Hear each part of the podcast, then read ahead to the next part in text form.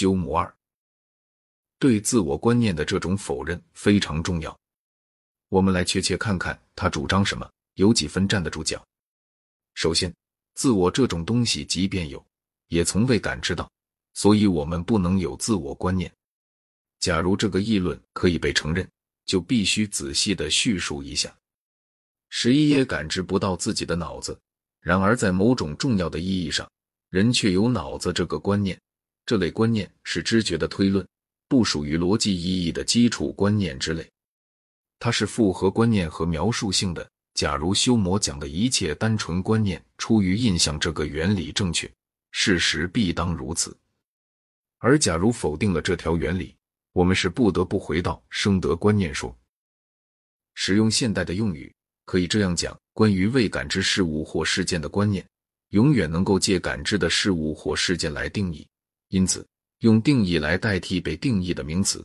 我们永远能够不引入任何未感知事物或事件而叙述我们从经验所知的事情。就我们目前的问题来说，一切心理的知识都能不引入自我而叙述出来，并且如此定义的自我只可能是一簇知觉，不是新的单纯东西。我想在这点上，彻底的经验主义者也必定和修魔有同见。但是，并不见得单纯自我是不存在的。只可说它存在与否，我们不能知道。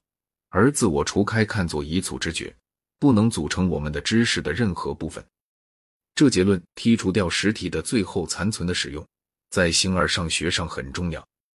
在神学里，它废除了关于灵魂的一切假想知识，在这点上很重要。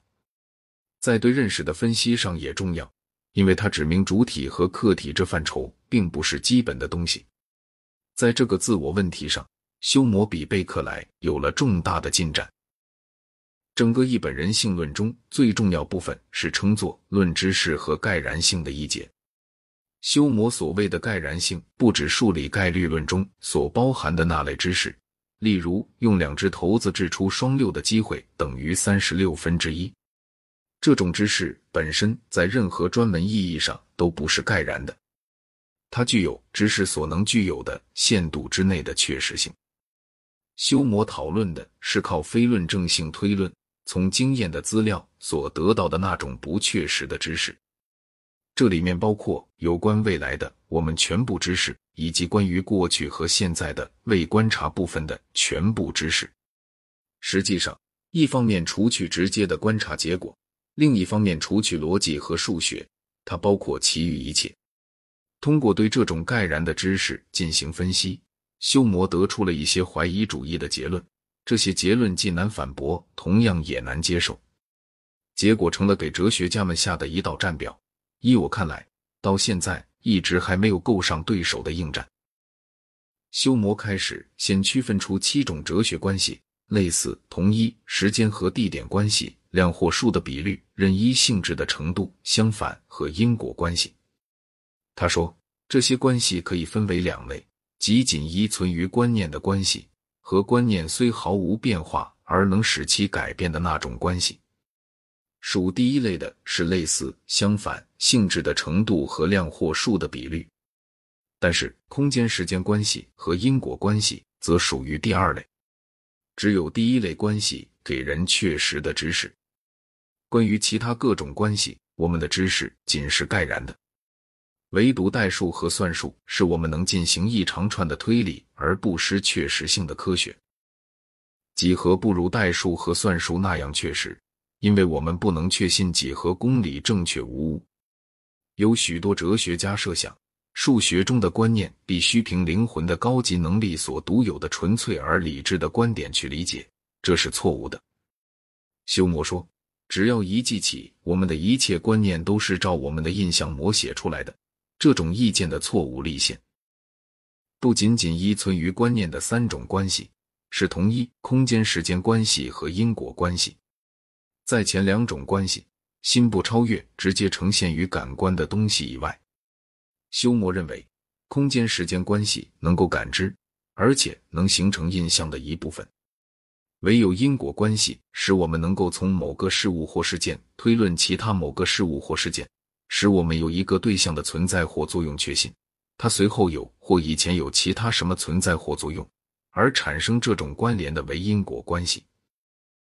修魔主张没有所谓因果关系的印象，由此主张产生一个困难：单凭观察甲和乙，我们能感知甲在乙上方或在乙右方，但是不能感知因为甲结果乙。以往因果关系向来或多或少被比作和逻辑中的根据和论断的关系一样。但是修魔正确认识到这个笔法是错误的，在笛卡尔哲学中，也和经验学者的哲学中一样，原因和结果间的关联被认为正如逻辑关联一样是必然的。对这见解的第一个真正严重的挑战出于修魔。近代的因果关系哲学便是自修魔开始的。他和直到伯格森为止，连伯格森也在内的几乎所有哲学家相同，以为因果律就是说有因为假。结果以这样形式的命题，其中甲和乙是两类事件。此种定律在任何发达的科学中都见不到。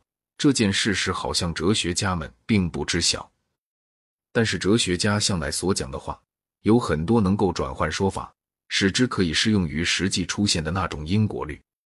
所以，我们眼下可以不采这一点。修魔开始先讲，使得一个对象产生另一对象的力量。不是从这两对象的观念发现得到的，所以我们只能由经验认识原因和结果，不能凭推理或内省来认识。他说：“凡发生的事物必有原因。”这句话并不是像逻辑中的命题那样具有直观确实性的话。照他的讲法，如果我们就对象本身考察各对象，绝不超越关于这些对象我们所形成的观念去看，那么。并没有意味着其他对象存在的对象。据此，修魔主张必定是经验使人有了关于原因和结果的知识，但不会仅是彼此成因果关系的甲乙两个事件的经验。必定是经验，因为这关联非逻辑关联。而由于我们单只从甲中发现不了任何东西会促使甲产生乙，所以不会仅是甲和乙两个事件的经验。他说。必要的经验是甲类事件和乙类事件经常连结这个经验。他指出，在经验中，当两个对象经常相连时，我们事实上的确从一个去推论另一个。他说的推论，意思指感知一个就使我们预料到另一个。它并不指形式的或明确的推论。大概必然的关联有赖于推论，倒过来讲则不对。换句话说。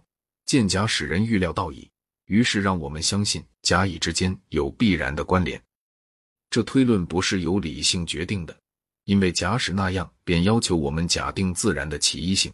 可是自然的奇异性本身并不是必然的，不过是由经验推论出来的。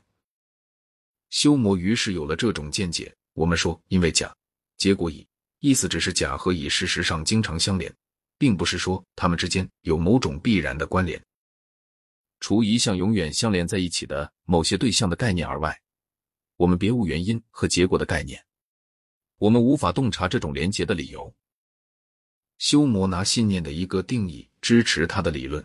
他认为信念就是与当前的印象有关系或者相联合的鲜明的观念。如果甲和乙在过去的经验里一向经常相连，由于联合，甲的印象就产生乙的这种鲜明观念，构成对乙的信念。